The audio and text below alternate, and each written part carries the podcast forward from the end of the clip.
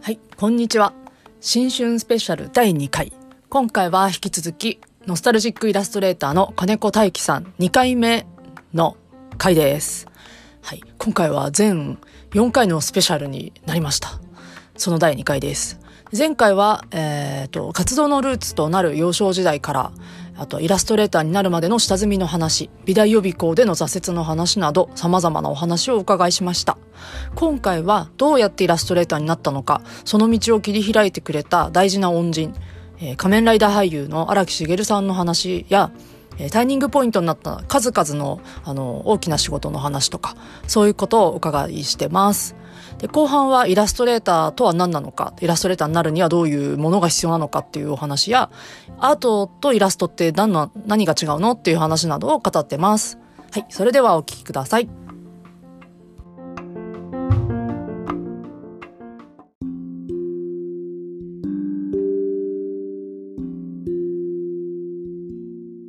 で、まあ結局今の仕事に就けたっていうのも本当に運が良かったっていうのはタイミングだと思うんですけど、うんうん、あのーもともとそのね、あの、絵を描いてただけじゃなくて、その東京の方に、まあ愛知県なんで、うんあの、上京して、まあそういう特撮のイベントに参加して、まあそういうところに自分の描いた絵を持ってってってことを繰り返してたんですよね。高校生の時からですっけえっ、と、大学入っ大て学からうんうんええうん入ってから、まあ高速バスで通って、うんうんうんえーでまあ最初は俳優さんにあの、ね、自分をこう育ててくれた、うんまあ、作品出てた方っていうことで、まあ、ん額縁に入れてプレゼントでうん持ってったんですよね、ファンレター的な。うんうん文書くのもあれだしなんか一番自分の感謝っていいかなっていうんううんうんのがあったんで、まあ、それで私に行って。でそうするとこうなんていうんですかね懇親会とかそういうのもあるんでイベントうんがうん終わった後に、そこで渡すんですよ。うんで、うんそうするとこう周りに濃いおじさんのファンたちがバーってい てわなんだなんだって集まってきてうん君はこういうの知ってるのがいいとかこれが書けるのがいいみたいになってくるああと若いのにみたいなねそうそうそうそうまうあんね可愛がられますよねそこはうんうんうんそうそうそうあのーなんかこう囲いに囲めみたいな感じで する逃すなっていうこういうなるほどねそうそうするとそこにね恋ファンの友達みたいなのがどんどんできてくるんですよねみんな自分の父親ぐらいのうんはい年は齢いはいの人ですけど、いまだに熱く好きな人がいて、うんうんうん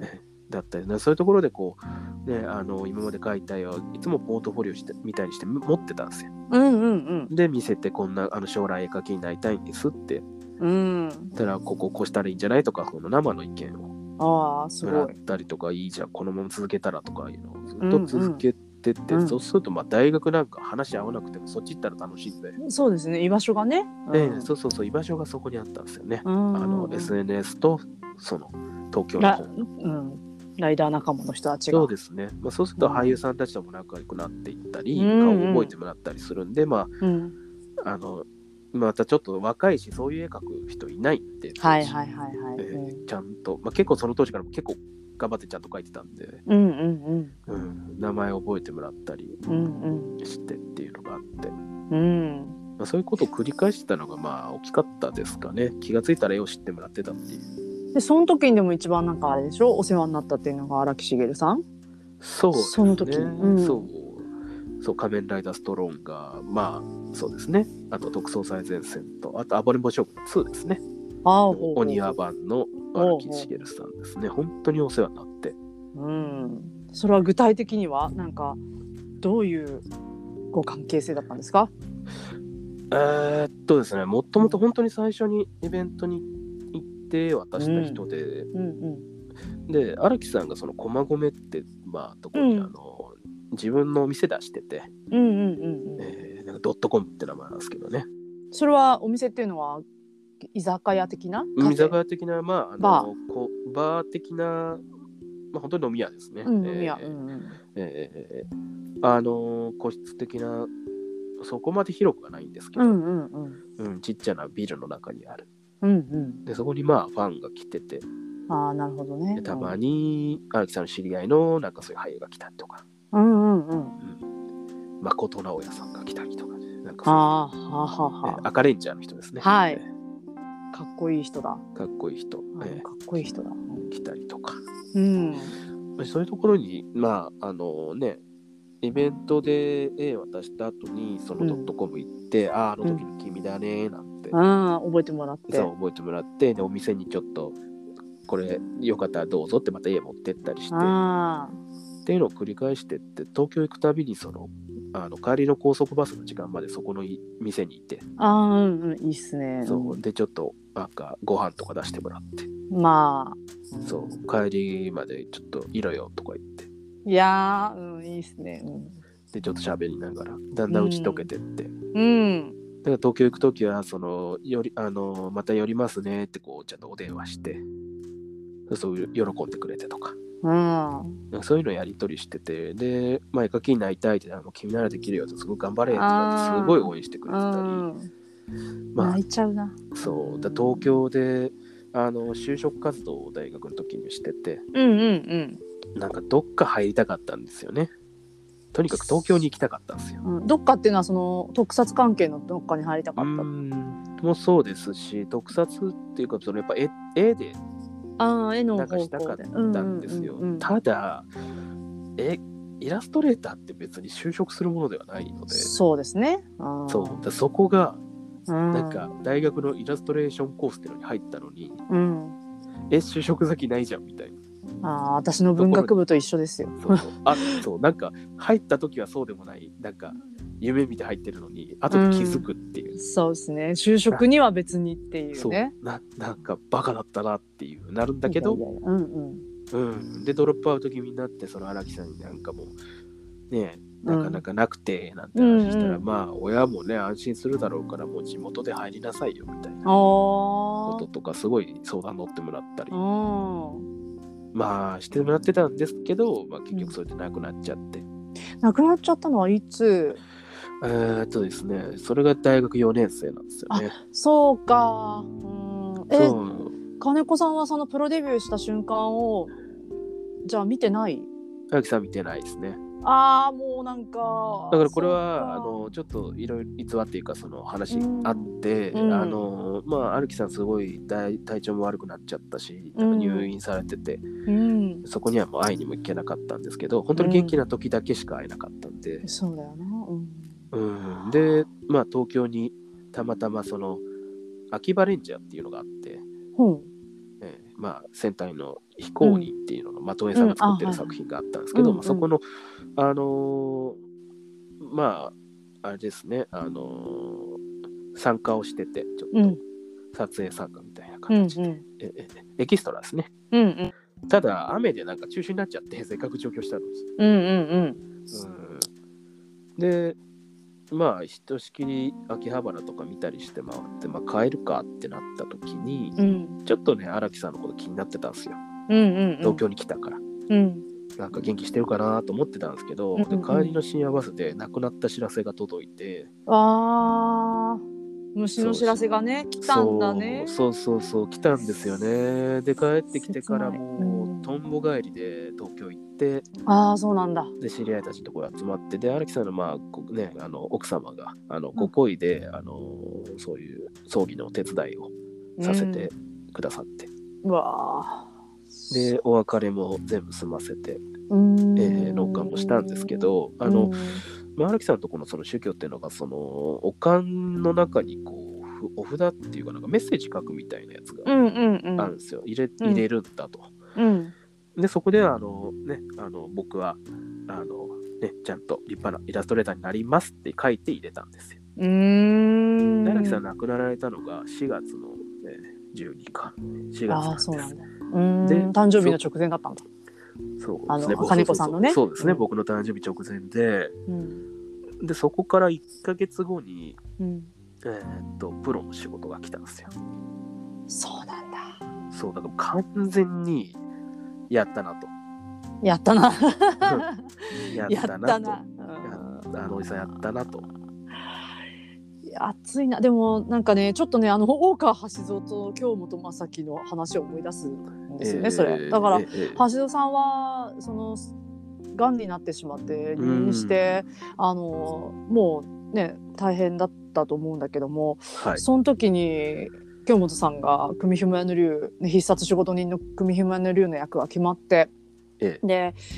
挨拶に行った時にはもう病床で、うん、でまあデビュー決まりましたって言ってなんでまあその時に、まあ、24歳になりましたって言ってでああじゃあ僕より売れるのブレイクするの早かったねっていうことをうん、あの言われてでそのあそういう会話が、まあ、最後のやり取りになったと。うんいうことで、だから京本さんがこう本当に必殺仕事人の組表の竜でデビューしあデビューじゃないあのブレイクしたところを橋尾さんは見てないんですよねテレうビを。んだからなんかで入れ本当入れ替わるように京本さんがこうバーンとスターに上がったっていうのを今すごい思い出したなんかああそれは光栄なうんなんあかーでもそういうことっていうのがあるってことですよねうんだからやっぱそうねだからきっとねかん金子さん的にも見てほしかったんだろうなと思ったんですよ。そうです初ねめての仕事うんうんでもまあやったななんですね。うんなんかまたねちょっといたずら好きなおじちゃんがあっていう感じではありましたけどねあはあのだからもともとその就活ドロップアウト気味で、うんうんう。うんん、なんかこう、うん、自分の中で実績を1個作っておきたいっていうのがあって、はいはいはい。であのミクシーのあの、コミュニティでお仕事募集みたいなのがあったんですよ。うんうんうんうん。、であのそういうのでそのアニメ風のその70年代風の、うん。。えー、と昭和アニメっぽいシージャケットかける人っていううんのがあったんですよ。それもまたすごいよな。そうなんかそういうのまたその自分の心にこうビビッとくるような仕事そうですね。まあ自分じゃんっていう案件ですそようね。そうそうそうなんかせうんせっかくだったらもう好きなのやりたいからうんうん。なんかやっとくかって言って気晴らしにねあの、うん就活でね。そうん就辛活かのったか中ら。のそうそうそう一個のまあねここれからまた就活するだろうけどそのね一個実績として持っておいた方がまうんあ履歴にかけるかなみたういん。な感じでやなんかロボットのラフみたいなの書いてくださいって言われて書いたら、うん。あなたに決めましたって言われてすごい。うんあーなんかいくつかいたんだろうと。でもうあなたのセンスが気に入ったから好きにやってくださいと。すごい。でそれであのー社名を明かされてあそれあがビクターエンターテインメントだったんですよね。すごい。 詐欺かって思いましたもんね。信じないぞと。信じないのってお母さんってお母さんも詐欺じゃないのって言いますから ね。お母さん。うんうん、まあ受けてみなさいっていううんので、まあまあやってみたらうん。まあ本当にビクターだったと。そうそうそれが5月ででデビューが9月の26あそうそっかそっかでそこに出るまでがそうですねちょうど誕生日からまあ5ヶ月後にデビューですね。すごいなだからえええー、とその時4年生でまだまだ4年生だった時そうですデね。ビューした時もそうですもんね、うん、そうですね。四年の最後四年生の。そう、最後ですね。まあ、あの、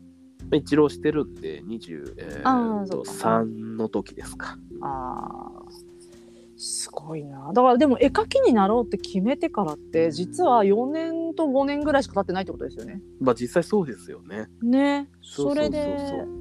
ちょうどそのなんかまあずっと好きなものっていうのは変わらないけども絵描きにプロでなろうって思ったのはもう本当に大学入る時ですもんね。そうですね。まあ、ちょっとロボットアニメものからのデビューっていうのは、あの自分の中では、ね、特撮ではないんですけど、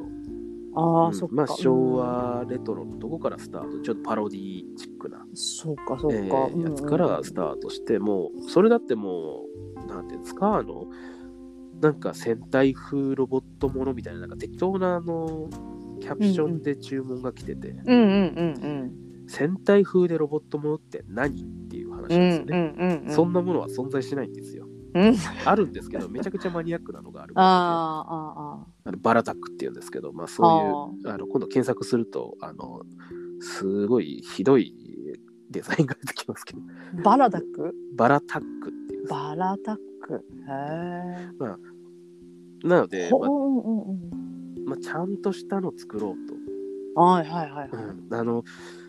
だからそのもしアニソンが昭和のロボットアニメソング風だったらっていう,、うんうんうんうんロボットアニメ風だったらっていうタイトルで、うんあのちょうど当時「もしドラ」っていうあのあのもしもえーっとなんですけど何でしたっけ野球のマネージャーかなんかドラああなんかあったな。ありましたよね「もしドラ」って呼ばれてるその本が出ててそれが流行ってたからその文字ったタイトルになってるんですよあそういうことかそうでアニソンを全部ロボットアニメ風にして水木一郎風の声の人が歌ってるあはいはいえあー出てきたもし高校野球の女子マネージャーがドラッカーのマネジメントをそ読れんだそれらそれそれあったこれこれあったすごい長ちょっいとあのビーズの歌みたいなタイトル 愛のままにね愛そのうまそまうそうそうわがままにそう 僕は君だけを傷つけないみたいなねそううん流行ってた時期なんですいよやーえなんかこんなのあったけどそんなに前って感じもしないうな、ん言われたら思い出したけどそうだそれをもじった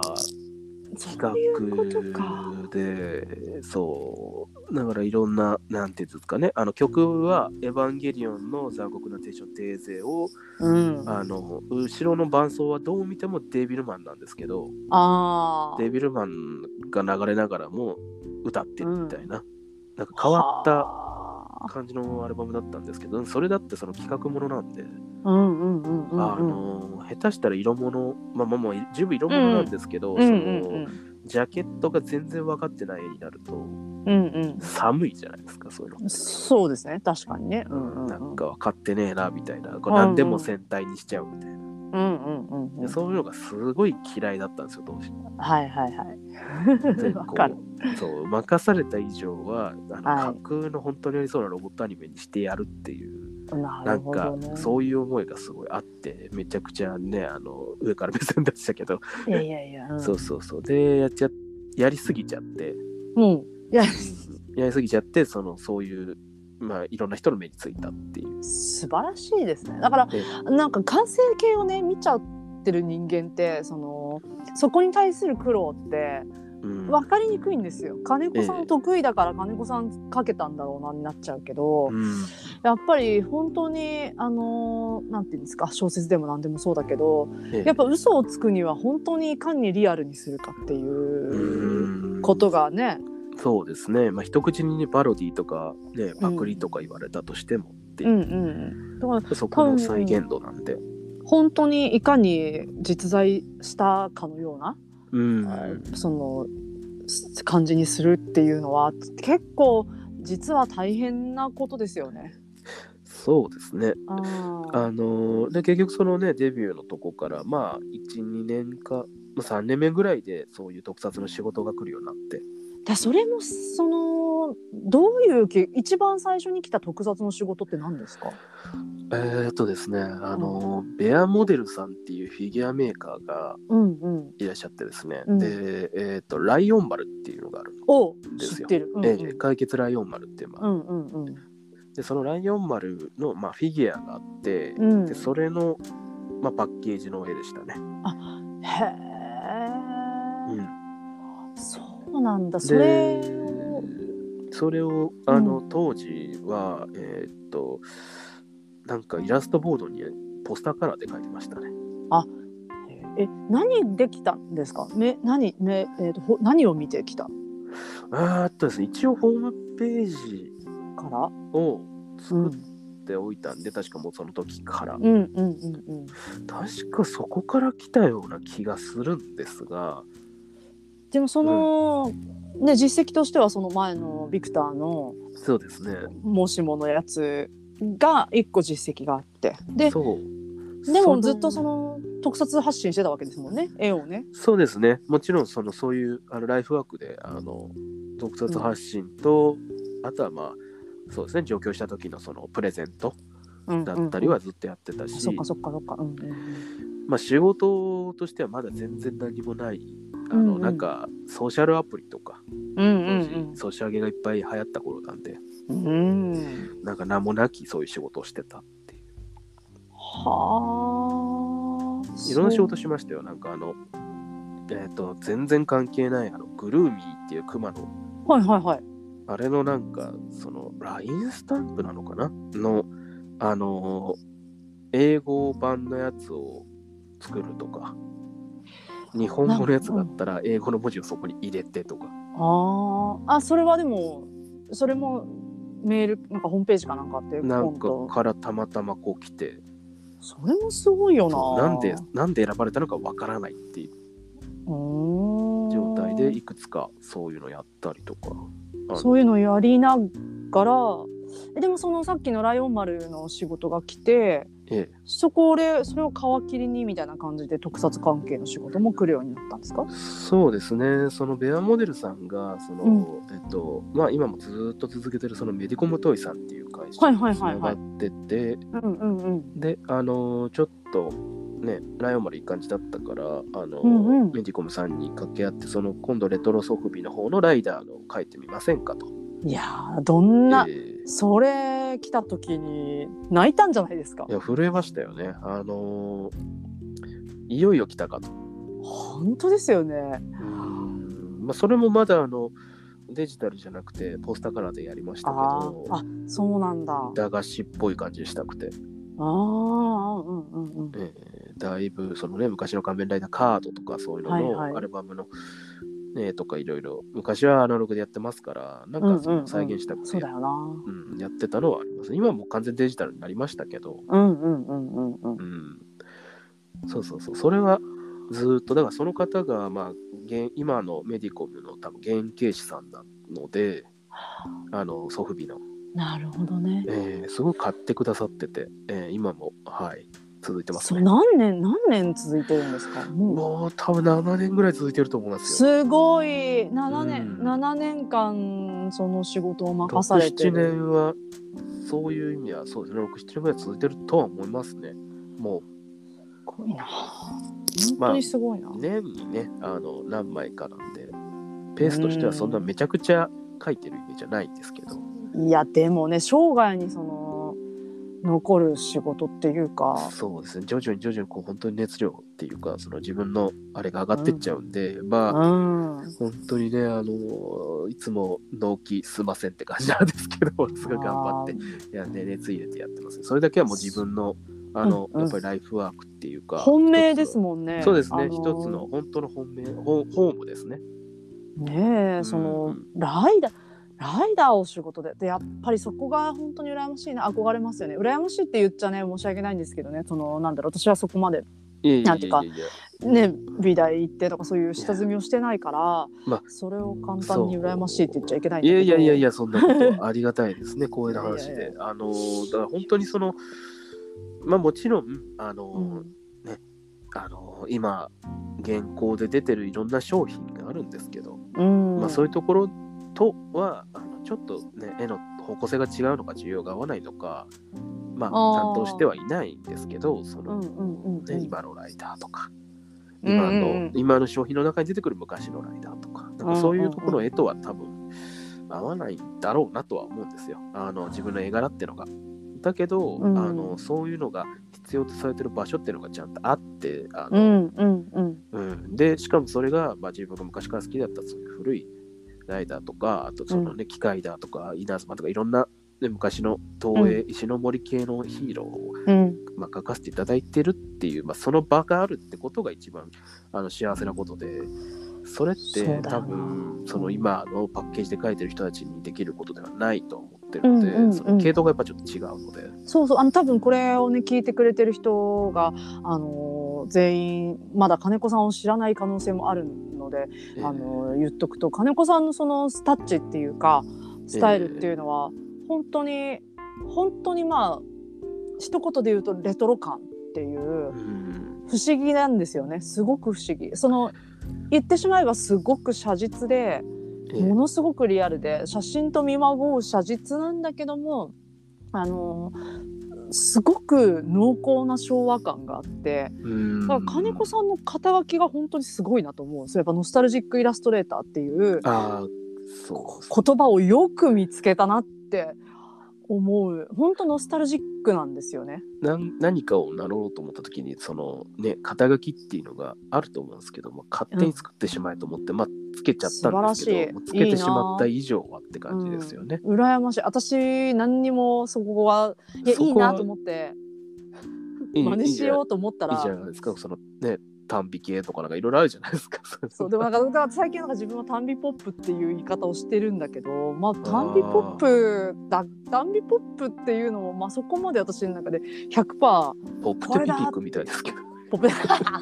そうです方向が中のンビポップって。単美ポップそうでも単美まあ単美そうねでもそのノスタルジックっていう一言ってその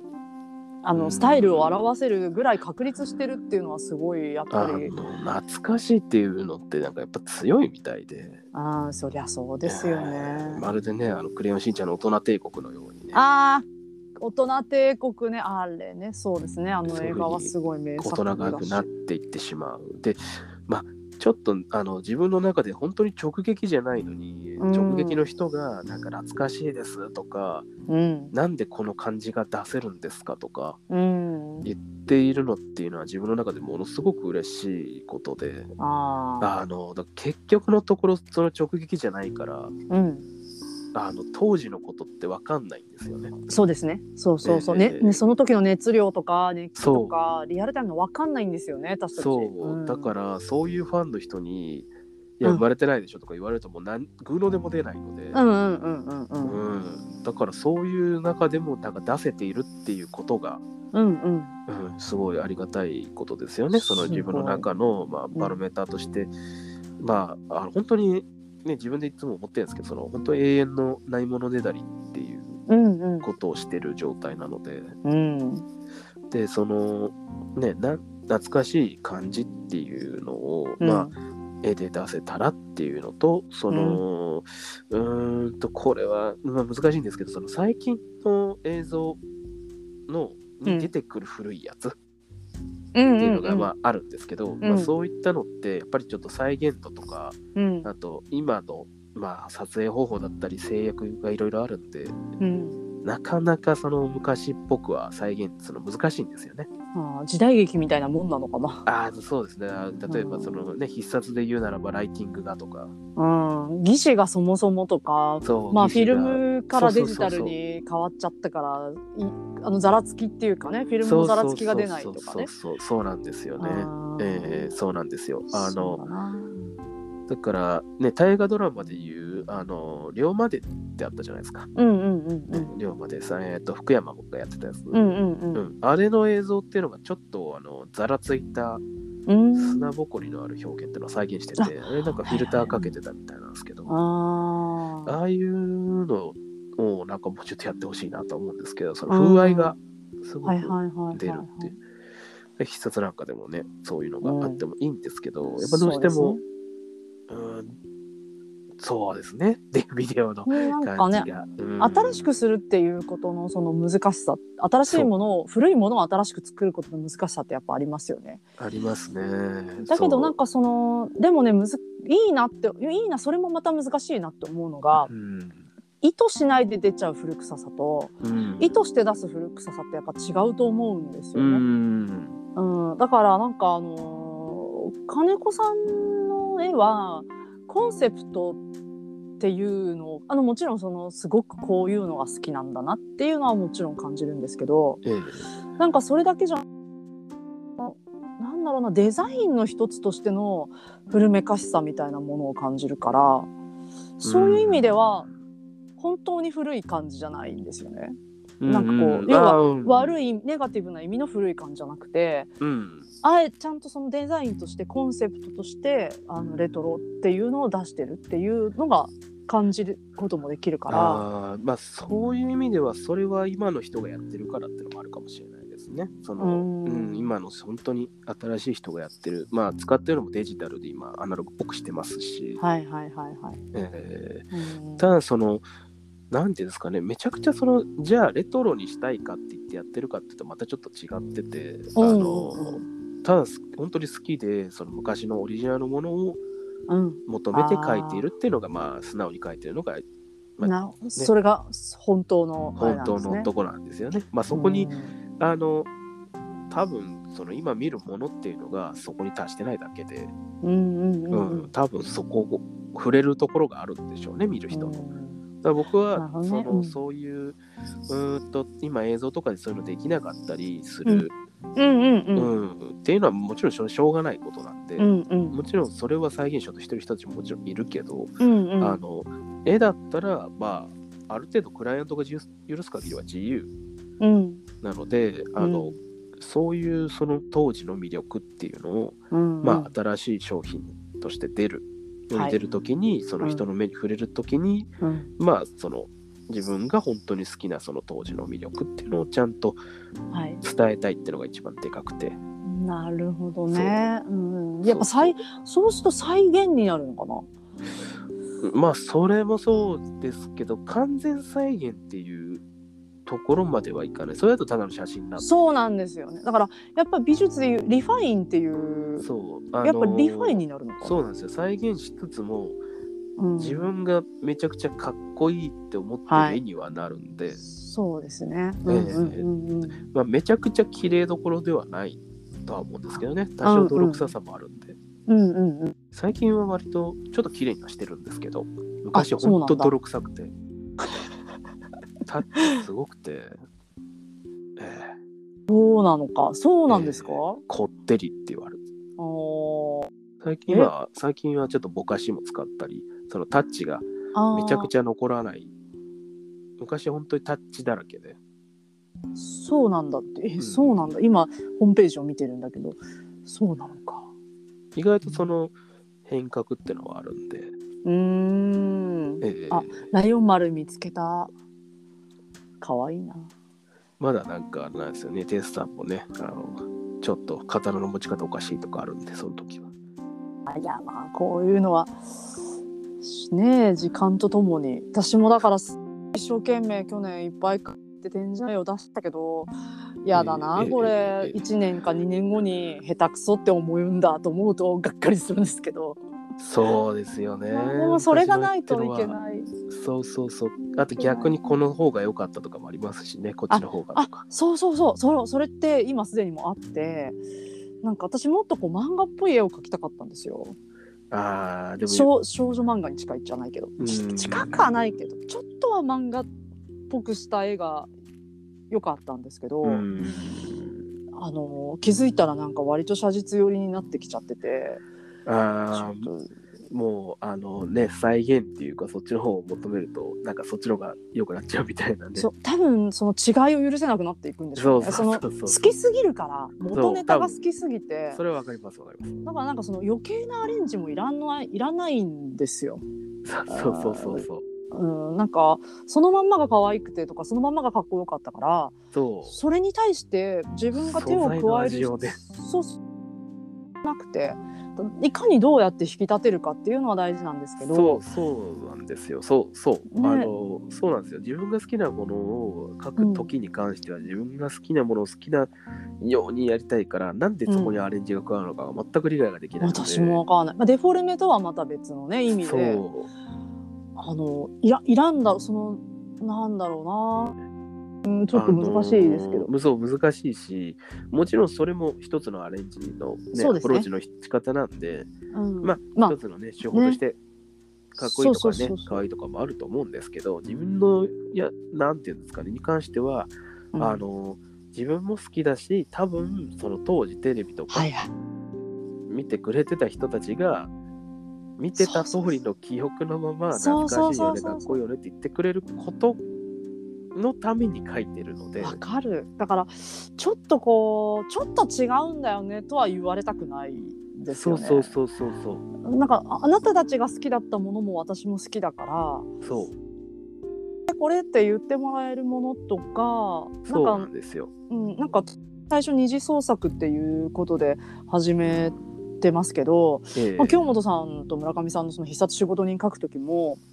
やっぱりなんだろうなそのまんまで見れなかったもんうん見れなかった彼らが見たいだけだったんですよね。だからええ実際に例えばじゃあお話の間でいっぱいカットされてるシーンがあるわけじゃないですか、ええ実際に映像にはされてないええご飯食べてるであろうシーン、はいはいシーンというかなんかそのねマサと龍がどうでもいい話をしてる瞬間だって絶対あるからうんそこ見せてよっていう気持ちがすごい強いから、うんそこに対してオリジナルなんか手癖一番いらねって思ってて。うん自分の絵柄なんていらないと思ってたんですよね。ううんんうんううんん今でもまあそこの2人に関しては思ってるけど、そのまんま見れなかった映像化されなかったシーンが見たいだえーそのまんま見せてよっていう あれそこになんかオリジナルのだ誰かの要素うん、はもういらないんですよビジュアルに関してはね。そうですね。まあ、うんもちろんカメラとか照明とかうんわかり監ます督が変わればまた新しい側面が見えるけど自体は変わらないわけですからうん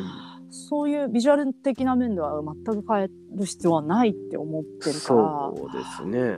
だから今金子さんが、あのーしえー新橋怪獣酒場はいはい。ウルトラマンの怪獣酒場っていうのが新橋と、えー川崎の駅のところにあるんですよね。そうですね。で、新橋の方だけ絵が、えーうん壁、壁の絵ですね。新橋の方の絵をに3枚ですか描か3れ枚てでるすね。えもうねあのそれとかやっぱり見てるとすごくリアルなんだけどすごくまるでその怪怪獣のスーツっていうんですか、ーうんまるで怪獣そのまんまなんだけどもでもこれって実際に見たことない誰も見たことないシーンですよね。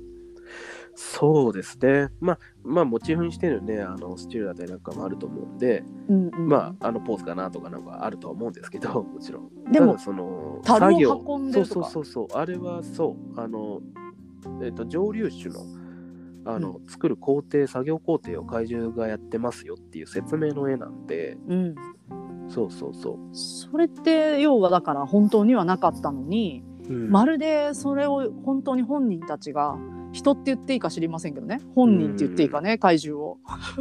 本うんたちがまるで本当に樽を運んでるとか火にこうあのーなんだ、ま、薪をくべるみたいなゼットンがやってるとかそうゼットンがくべてるっていうのがまたちょっと好きな人は笑うポイントらしくて、うんうんうんうあのんゼットンってあの胸から一丁度の火球っていうのを飛ばしてくるんですけど、あー怖いですねえーそれが飛ばせるのにもかかわらず手作業で作火業をでくべてるっていう火に耐性があるだけっていうでそ うそうそうまあまあう火んそうそうまさにそれで選んだんですけどあれ、あうんのうん勝手に自分で選んでよかったんであーそうなんだこれ楽しいですね、怪獣チョイスはえーそうそうすレッドキングっていうねやつがあの、力持ちなんでうん、樽も運ぶだろうっていうかわいいなとかそういうあそうですねあれはでも本当僕の中でもあの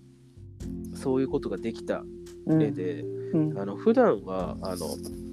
ヒーローの絵っていうのはどちらかというとこのなんていうんですかね王道な王道かつあの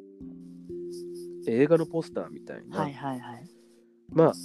いろんな方向向いてボンボンボンってこう集合絵だったりとか、うんうんうんポーズを決めてたりとか、うんそうそうそうそうそういうのが多いんですけど、うん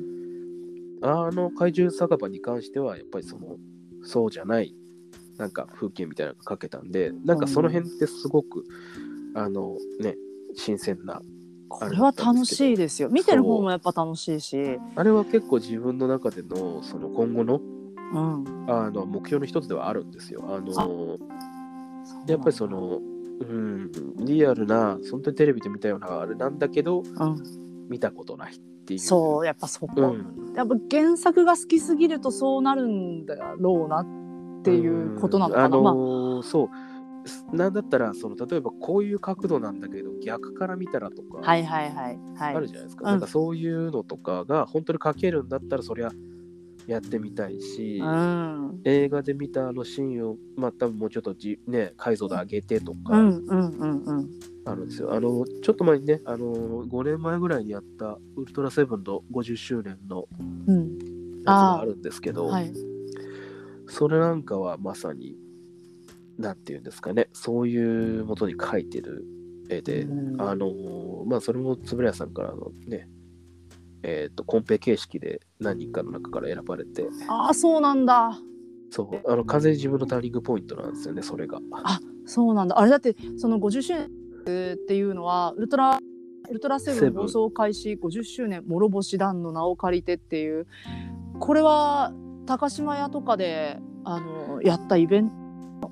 そうですねメインビジュアアルルそうそうそう横浜、えー京都大阪ですねすごいよなこれが一番でかい多分今まで一番でかいですねすごいすごいもんだって、うんあの横高にあの高島屋にって感じだもんすうごい、ーんでかでかと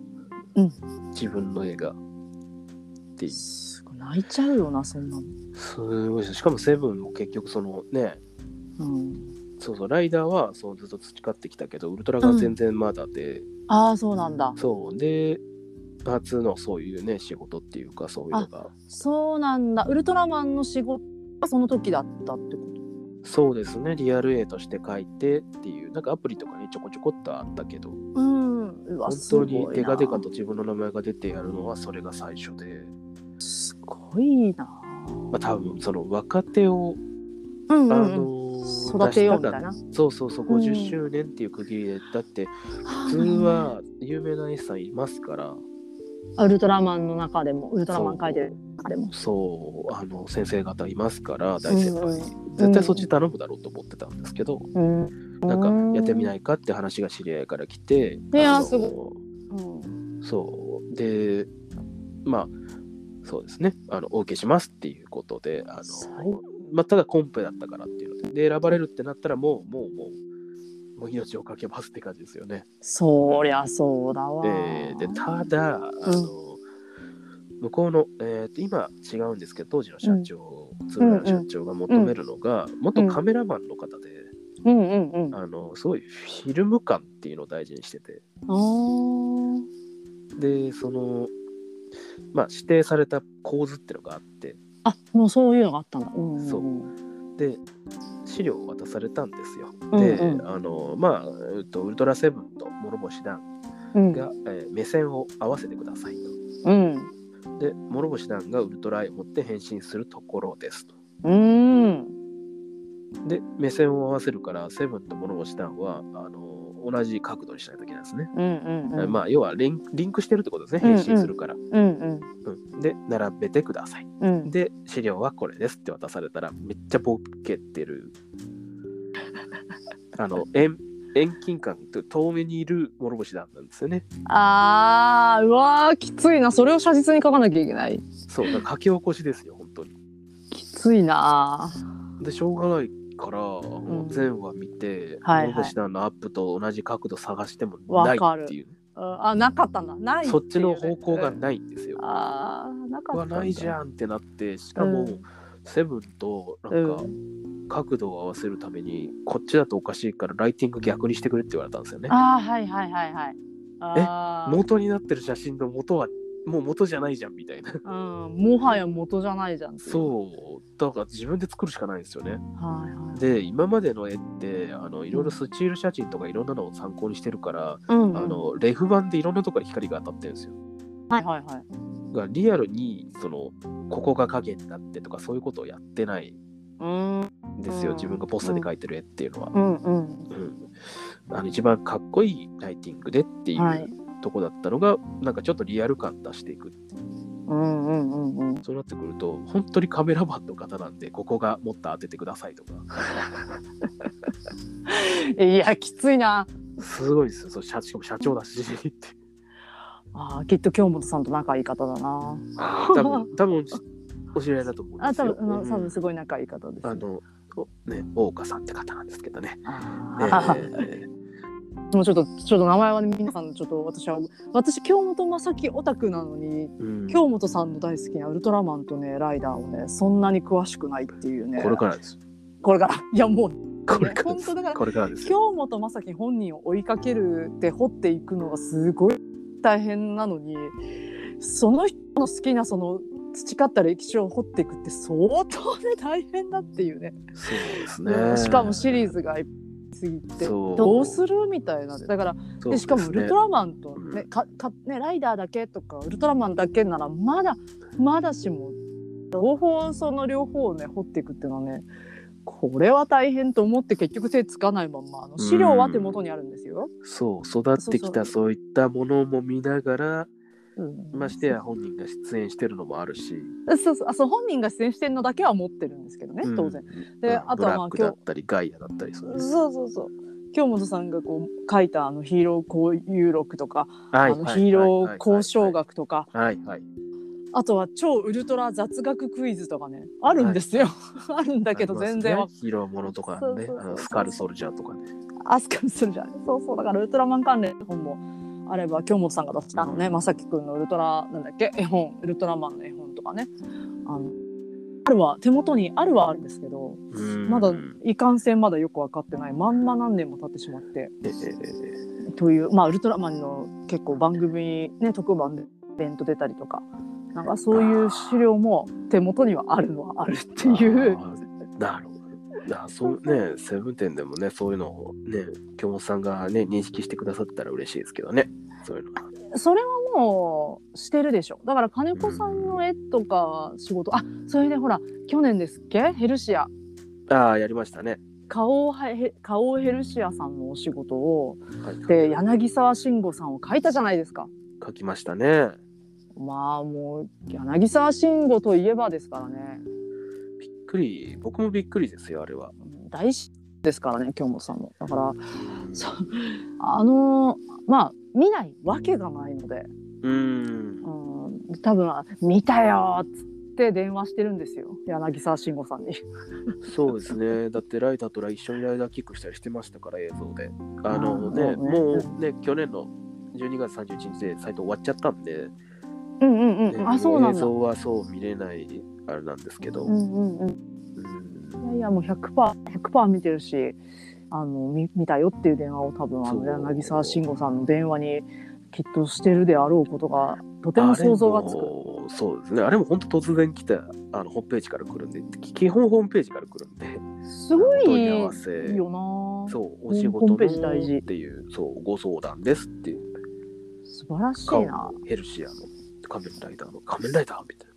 嬉しいねやっぱ今でもすっごい嬉しいですよね仮面ライダーの仕事なんて来た仮面ライ日ダにーはっ。てで50周年ってあ50周年できたんだまたなねそういう何十周年だったみたいな、諸星団の時が50周年ですよね。そう一緒だと思ってですごいねあのとまあリモート会議みたいなのもやりましたしね、はいはいあーそううんうんサオの方とか、あのえっと電電通関係でしたけどねあのすごいな。やってたら、うん、ペルシアポリスっていうのがありますって言って、あ、ペルシアポリスってあの柳沢慎吾だよなと思って、で、一緒に書いてもらいますって言って書く、書くことになって資料渡されて、じゃあその本書きますって言って。でそれもなんかボケてたんですっけあのそれは、画質が荒かったんですっけどいや、それは、えーそうですね、あの、一部、あの、写真としては結構綺麗で、うんうんすごく書きやすかったんですけど、まあ、例えばヘルシアの、うん。まあ、ワッペンとか、うん、ああそうああだ。いう一部装飾品のところがやっぱりどうしてもっていうのがあったんで、まあ、いろいろこう資料をまた自分で漁ったりしてて、まあ、そういうのの繰り返しなんですよね、結局そのセブンテンもそうだし、うんうんうん。うんウルトラセブンの時もそうだしもうめちゃくちゃ資料を見るんですよ。やっぱりまたその写実寄りだからあ写実系だからもう絶対にその資料が大変ねそうですねごまかせないですももうんねいい絵がいい絵がもうデータだけじゃなく紙もあるからこの時代にね紙紙だのそういろいろやばいですねあのだから結局あの、ね、よくネットとかであの、うんなんか見ないで描ける方がすごいみたいない人がいるんですよ、その絵,、うんうんうん絵を知らない人が。はいはいはいうんすそれはまあ確かにそうなんだけどっていう。うんいやいやでもあのあのほかアメコミに詳しい方から聞いてアメコミの人たちはモデル雇って実際に目の前でポージングしてもらって書くって言ってましたね。ああそうですね。うん、だからなんかそのなんだろうないろんな信仰があるじゃないですか絵そうそう絵のそう。絵をうまく描ける人のだからあの日本人はやっぱり表現主義から抜けてないとか言ってその写実であることにすごくまだこだわるし、その写実っていうのがそうですね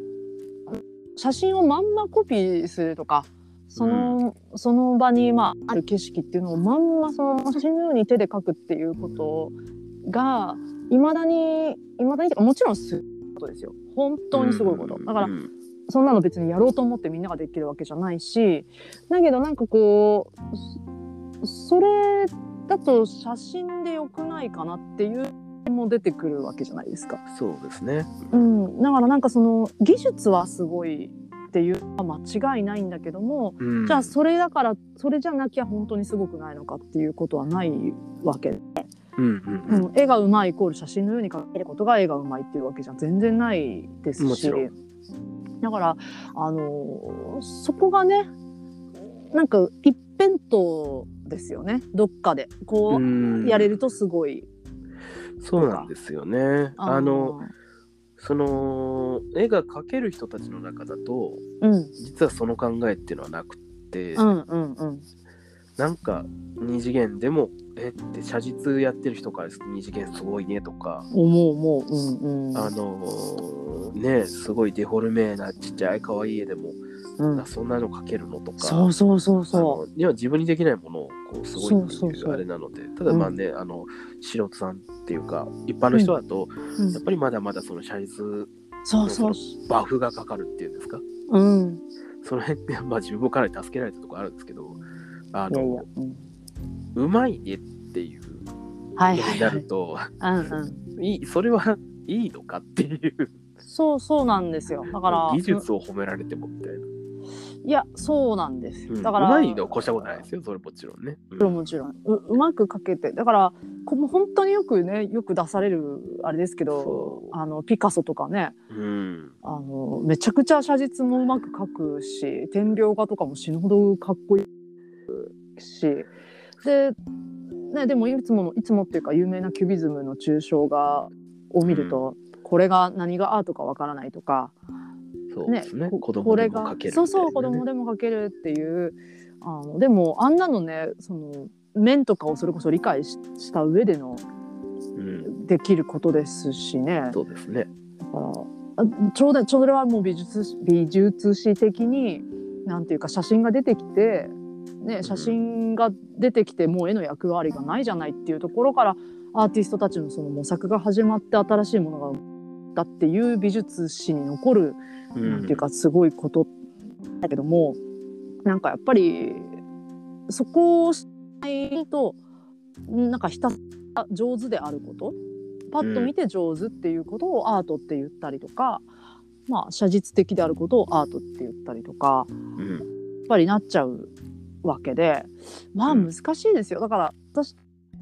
なんか私はまあ全然その始めたばっかだけどええすごくそこに疑問を抱いてたので最初から。ううんん、なんかじゃあトムさんの絵描きますマサリュウ描きますってじゃあ画面に映ってるところをスクショしてそれをそのまんま描いたら何なのって話じゃんって思うんですようね。んまあそれはそれで技術もすごいで自由をっていうかその大事なそれが使わなきゃいけないところ求められてそれを提供しなきゃいけない、あるかもしれないから。もちろんだから別にそれが出すなんか全然ひどいとかそういうことではないんだけども、まあそれを自分がやっていく意味がないよねっていうのはなんかあのだスクショでいいじゃんでういうんね、話であってな本物の方がむしろじゃあっていうことになっちゃうから、なんか絵にしていくにあたってどうね絵絵である意味合いというか必要性っていうことに対してやっぱりあの疑問を持ってたので。うんうん、そうそうだからひやっぱひ例えば私とかの場合はえリアルリアルに描くとアートって言われるんですね、えだけどど線で描いた絵に関してはアートとは言われないわけですよああ極端漫画うんなんか、うんうそうですねまあななんだろまあそれもそのなんですか書き方一つによってう、うん、あのまあそのね国際的なねあの海外の目と日本の目っていうのもあると思うんですけど例えうんうんば例えばですよあのあのー服飾デザインうんのあのファッションアートってあるじゃないですかファッションデザインうんうんの、うんあれは線じゃないですか、うんうんうんうんうんうんあのすごい針金みたいなあの ね女の人シャって書いてあるとかうんうんうんうんあれも結局線ですからんうん線だし、あとはえーっとまあ本当にミミズが張ったようなあのペンで書いたようなうんうん感うじのんイタリアとかフランスとかシはいはいはいャーって書いたような絵でもうなんかカレンダーとかたまになってたりしますけど、うんうんうんおしゃれな絵だなとかうんうん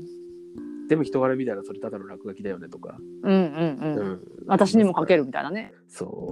うそうあるからなんか人絵にねうん線画だって言って、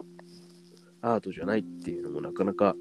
いやいやいやだそれはだからまあ結局日本人ってもうこれよくその別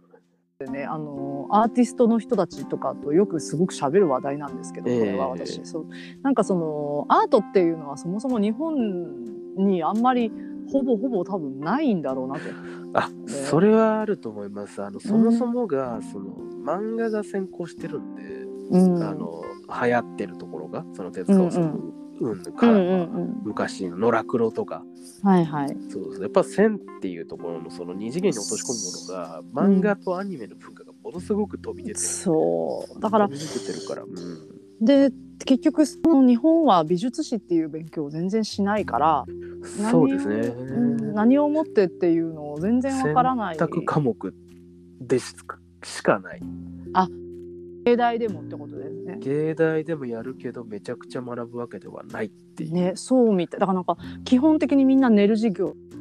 でうん、までもあありますよ確かにそのねあのバウハウスとか、うんうんあうんのそういうねいろいろなありますよ そういういろ歴史みたいなのは洋,、うん洋風の西洋の方とか、うんうんううんうんんよ和の方ももちろん学びますしね、うんあの屏風に書いたりとかそういうのもそうですしね、ありますけど、ね、でもちゃんとやんないっていうでそれもまあ美大生でさえやらないけどそ言ってその一般教養というかうそうそのみんな学んでるからでやっぱりそれはヨーロッパ行っても本当思いましたけどどこの美術館にも子どもたちがずっといるんですよねわーってだからき来てるからあーもう学校教育で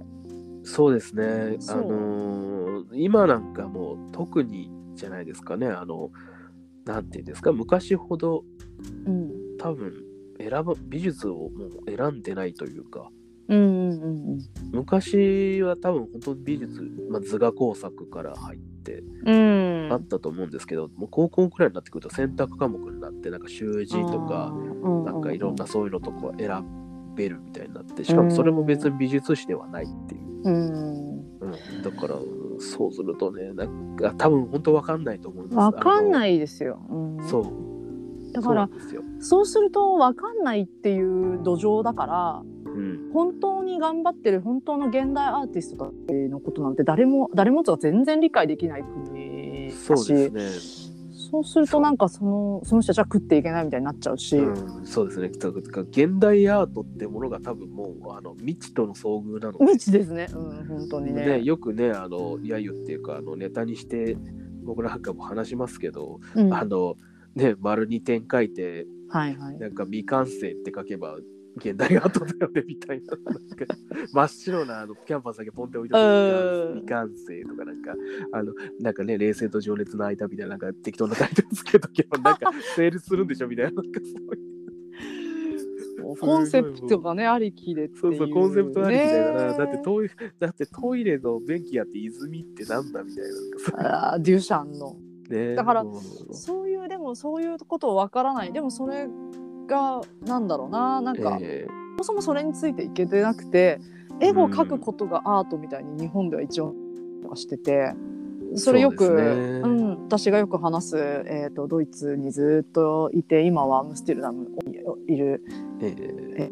まさまさき萩野正樹さんっていう現代アートアーティストの方がいてまさき。そうなんですよラッキーアイテムまさきって最近言ってるんですけど彼が本当にあの私にとってあのとても人生をに影響を与えてくれたうちの一人なんですけどねあのあーあれですよ金子さんと同タイミングぐらい、いえいえいえ金子さんとそう、ま、金金子大輝とね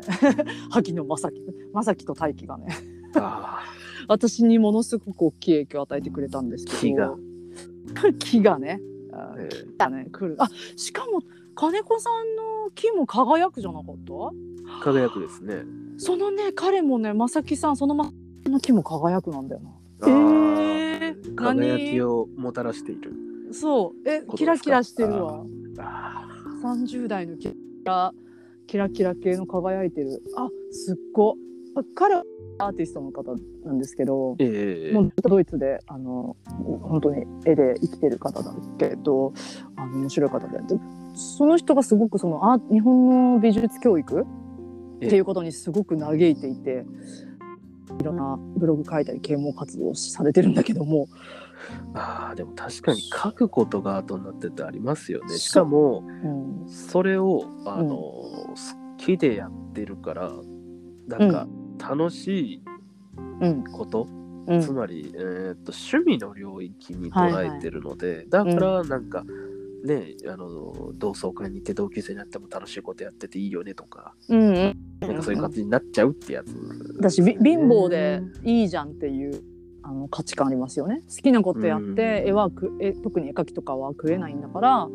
まあ、好きなことやってるんだから貧乏じゃんみたいななんかそういう悪しきあのなんかしあ思い込みがタイプというかがすごくあるなって思ううん未しだ、ありますよね。そうかと思えばよくそのは正木さんが言ってるのはラテアートさえアートかっていうあラーラテあれは別にアートララテアートもアートかいっていうあ NFT アートとかもそうだけどもうんアートってそもそも学術だぞっていうところをね、うん何でもその日本だとアートアートアートって言う言っちゃうだから私はその広さは別にそれはそれでいい風に働くこともあるとは思うんですけど。あーまあ、確かにかなりポピュラーな言葉にはなりましたね。そう何でもアートだから歌、うん歌手の人たちをアーティストっていうじゃないですかはいはいはい。だからなんかそれも私はちょっとわからんっていうのも思うんですよねアーティストアートじゃなアートではないよねって思うから、うんあアートではないだってねが本当はアー美術っていう言葉自体がその西洋から来たアートでそれをあれでしょ訳してね美術とかいう言葉になってるとしたら、えええええそれって本来は学術的な意味を持つものだけが本来は美術になるえなるほど多分なるほど。その美術史にのっとったものっていうことですよねだかららその中で多分じゃあ議論が巻き起こるのは当然なんだからデュシャンの泉とか便器にねそのなんか名前書いてあるのをアートだっていうことは、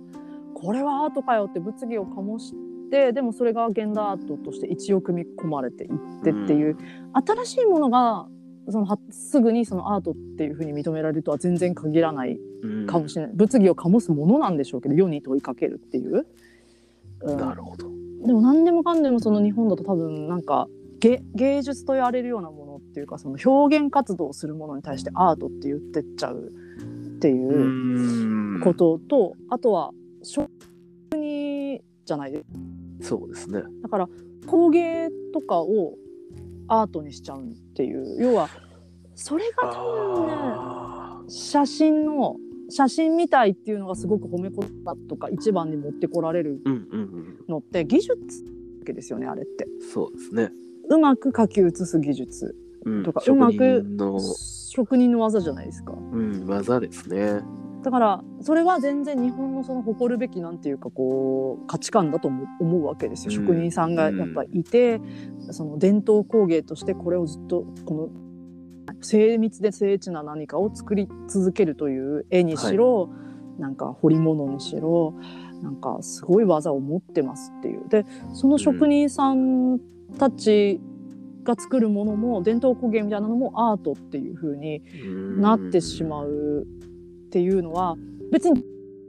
なく多分別物であるん。うんものそうですをね。と捉え方がちょっと違ってて。一緒にしちゃってるからだからそう多分その例えばなんだろう職人技なんかそのうーんなんだろうそそそれこそ何何も見ないでこんなリアルに描けるとかうんリアルに描けるとかそういうことにあのがを重きにっていうか上に置いてしまううんうん、だからなんかあれですねデッサンがうまく描けるのは日本とかアジアの人たちの美大生だって聞きましたなよ。るほどなるほど。あっていうののーまあちょっとモノマネが上手っていうか、あそうだしてかそ近いののかな。日本が普通教育が遅れすぎてるからなんかそのあヨーロッパはもうその写写実にがうまく描ける時代っていうのはとっくに終わってて何百年前にそれはもう終わってるから。ーうんあのそんなのもうトップの人たちがその時に生まれてるしだからいらんいらん技術っていうか別にそこはなくてもアート現代アートっていうのは成り立つからうんじゅ受験にそのデッサンはい。とかが組み込まれてないなるほどなるほど。そうああじゃああれですかね僕は海外だったら浪人することもなかったかもしれない。かもしれないですよだからでもまあそうでねもそうねコンセプトとどうやりたいだからなんか聞いた話だとまあええあのなんだっけなこっちでめちゃくちゃ絵がうまいっていう人たちがうんやっぱドイツとかその留学したいって言って。はい。来る面接に行くんだけどもでじゃあこれは君は何を書いたのって言われた時におテーマとか書いたものに対してはずっと語れるんだけどうん。絵がうまいだけでで結局このあなたの思い入れみたいになっちゃうと。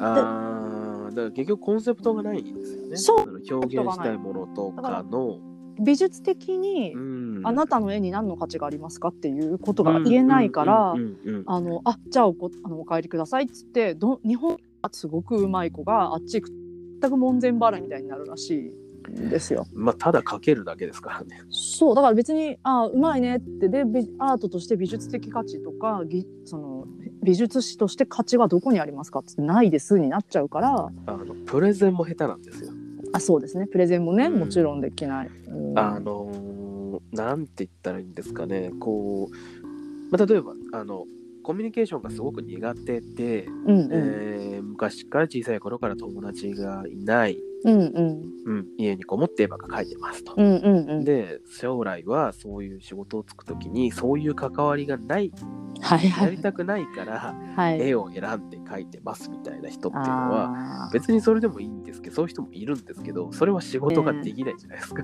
エンジニアもそうプログラマーもそうですよ。それってだから機械とお話ししちゃうからそう結局それを企画するのも使うのも人間なんですよね。そうなんですよ。だだっからていろんな人と関わってくるとしたらそうそうそうそう。結局自分のいいの絵のいいとことかあとうん営業活動とか、そういうのも含めてねプロとしてそう、うんうん、あのクライアントでやっていくためって結局そういうそうなんですなんかね、うん日本ってあれなんですってねその確かにと思ったのが絵を語ることがナンセンスっていう風潮風と要は説明するのがかっこ悪いみたいなああはいはいはいはい。絵を見て絵で伝われみたいなそれに対してこれはこうでこうなんですよっていうことがナンセンスなんだっていう風潮があって確かにそうですよねうんそれは説明するとダサい絵で全部伝えろよっていうそうそうそうそうなんか言葉で言い訳みたいなこそうなっちゃうみたいなその絵でうんできてないから言うんでしょみたいになっちゃうけどそれは真逆でおー本場っていうかねヨーロッパとかに行くとう、えー全然みんな喋れる喋りま売れてる人ほどめちゃくちゃ自分の絵の説明をずっとできるっていうのを聞いただうんうんからまああのそれ聞いて私は安心するんですけどねだからうんまあ、あうん金子さんももちろんもうだからコンセプトが出来上がっててうんだからなんかそのアートいや現代アートと普通のこうあなんだそのじゃ普通のじゃないな現代アートとアートっていうのはまた別なんだと思うんですけど、うんうん現代アートっていうのはさっきその金子さんが言ったみたいにちょっとわからわからんみたいなうんうんすぐには分からんまあちょっとしてますね定義がないですね。そうでもそれはおいかにげ美術史においていろんな人がいろんなことをやってきてそれをの中をしそれを知った上でこれは新しいんだぞっていうことを証明してやらなきゃいけない、まあそうですねというのがその着眼点発想力うん、と、これがまあ新しいっていう。そうですねまあ新ネタ披露って感じですけどそうですね。うで、んそれで美術史を作っていくっていそううで。すねだけど、そうじゃないじゃん。多分私とかももちろんそこには全然行けなくって、ん行く気もないんですけど、うんだから現代アートとその競うことは一切ないんですけど、うただそのアートって言った時に、あの、やっぱり自分の中で価値を持てなきゃいけないから、じゃあ今日もええ戸崎さんが好きで描きましたっていうだけだと、あの、なんていうのかな、やっぱりファンはただのファンアートの域を出ないとかね。うんまあそうですね、うん、じゃあアートの中にぶち込みたいんであればそれじゃ弱いから弱い今日テーマの思い入れになっちゃう自分がいかに京本さんが好きで京本さんがいいんだよ他の人には関係なくてうん京本さんを今書く必要があるんですかっていうことがすごく大事でうんあの、まあ、それは私はまあそれを去年ステートメントちゃんと作ったんですけどね。まあそうですねかなりのそのコンセプト、うんうん、とそのそれのロジックの組み立てっていうのがすごくされていてうん、あああのそう割と自分なんていうのはこう言葉にしてなかったけどああそうかこういうふうにすればそんなねか、まあ、金子さんだからまたさあのあのあれじゃないですか多分金子さんはイラストレーターっていうふうにもうなんか名乗ってるわけで多分イラストとアートってまた全然また別うんでただ私はここからずっとまたイラストとアートって何なのっていうところを探っていくフェーズに今来てるんですけど、うんうん私はそのイラストレーターみんな今私イラスト、ね、なんですよ結局ねイラストになっちゃうんだけど、自分がイラストレーターになれるかって言ったらちょっと疑問なんですよね。あら、そうですか。でえっていうのはうんと人的にアーティスト系のタイプだからっていうあ要あ、はまあ、あそれはあれですようんうん破綻してるとかそういうことじゃないですよそういうことじゃなくてうんうん。要は内発的か外発的かっていうとこそろうがですよね。そうそうそうそそそうそうう。うそうあの、そうなんですよ。僕もそれがすごく言いたくて、あうのん、結局その、なんですか、プロのイラストレーターってクライアントがあるので、そうですそうそうそうこうういうあれで書いてくださいっていうのがあって、もちろんそこには、その自分のクライアントが許す限りの自分を乗っけていかないと、うん自分の良さが出ないので、うんうんまあ多分そこにアートっていうのはまあそう発生するとは思うんですけど結局その、うんそれを全部無視して自分本位で全部は内発的にやるとそれはアートなんですよ本当はアーティうストんうんうんううんんなんですよ、それって結局古典のを出す芸術家のうん方であって、うんやっぱりそのクライアントからお金もらって、ねう書くっていう仕事の方とはないそうなんですよねうんそうですよね。そこは確かにありますよね。あのそのあたり自分で書いて自分でね展示やってってっていう方うが、んの方向性ですもんね。それはやっぱ芸術家ですよ。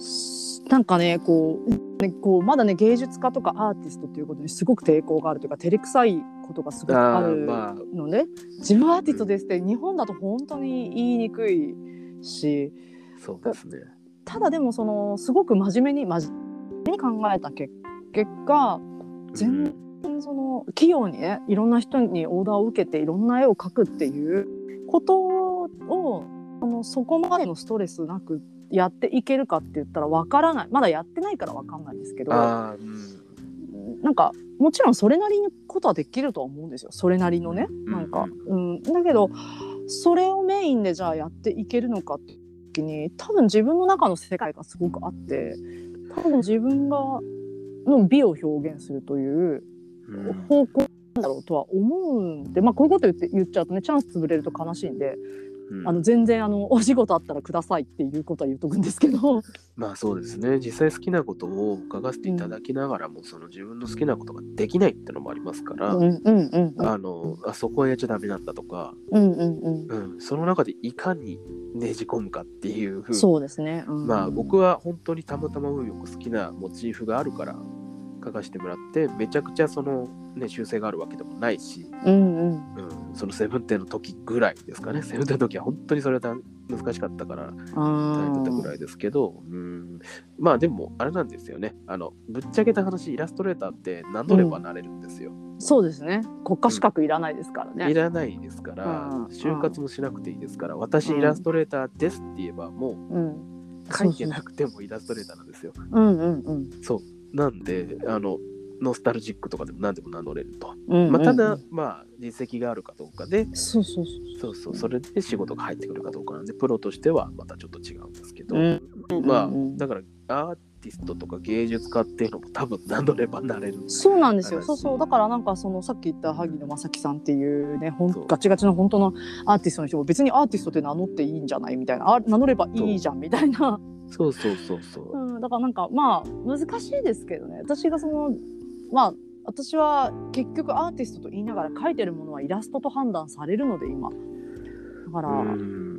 まあ、えー、どうしようだからそれってさっきの話もそうですけどお仕事をいただくとか自分が生きていくために自分のそのポジションとかあのーなんていうのかなこう、えー自己プロデュースっていうかうんは必要になってくるわけじゃないですか。そうですねうん、だから大事ですちょっとそこがうーんっていうまだなんか、うん、どうどう言っていったらいいかしかもね京本正樹さん、まあ、村上弘明さんも当然書いてますが、えーまあ京本さんでこあの天井やっちゃったもんだから。うん京本政樹を書く人っていう今アイデンティティが私にはできたんうんですよ周りの認識がねうんだからあのあ村上さんも書くんだけどなとは思いつつもまあでも京本政樹アーティストっていうあのありがたいとってもありがたいことなんだけどもうんやっぱりピンポイントなのでやっぱ金子さんはもうピンポイントでありながらもえやっぱり特撮っていうその広とか昭和っていう枠に対応できるじゃないですか。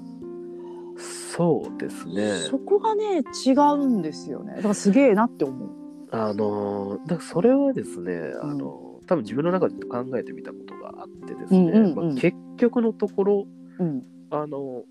自分の中でバックボーンっていうのがあって、うでそれが、あのーまあ、大学じゃなくてその予備校のうんあのその厳しい、ねはいちょっと鬱になる中で培ったそのデッサンうんとか物を見る目みたいなそこが全部の基礎なんですよだからまあ写実の方もできてるってのはあるうんですんけど、うんうんで写実もできるしまあその昭和のアニメとか漫画のような絵を、の雰囲気を出すっていうのも結局その写実的な目があるから、うんうんうんうん、いろんな資料を見ながら再現ができるっていうそううんうん、でそこが全部の根底にあるので、うんうん、だからそのスタンダードとかオーソドックスなそのうね、んうん技術技術ですよね、うんそこが、うん、あるから多分全てに対応ができてるだけであってっていうそうとこかなっていうのはすごいまああと好きですよね好きなことうんうんうんうんですからっていうのはあるんですけど、うん、なんか多分そこなのかな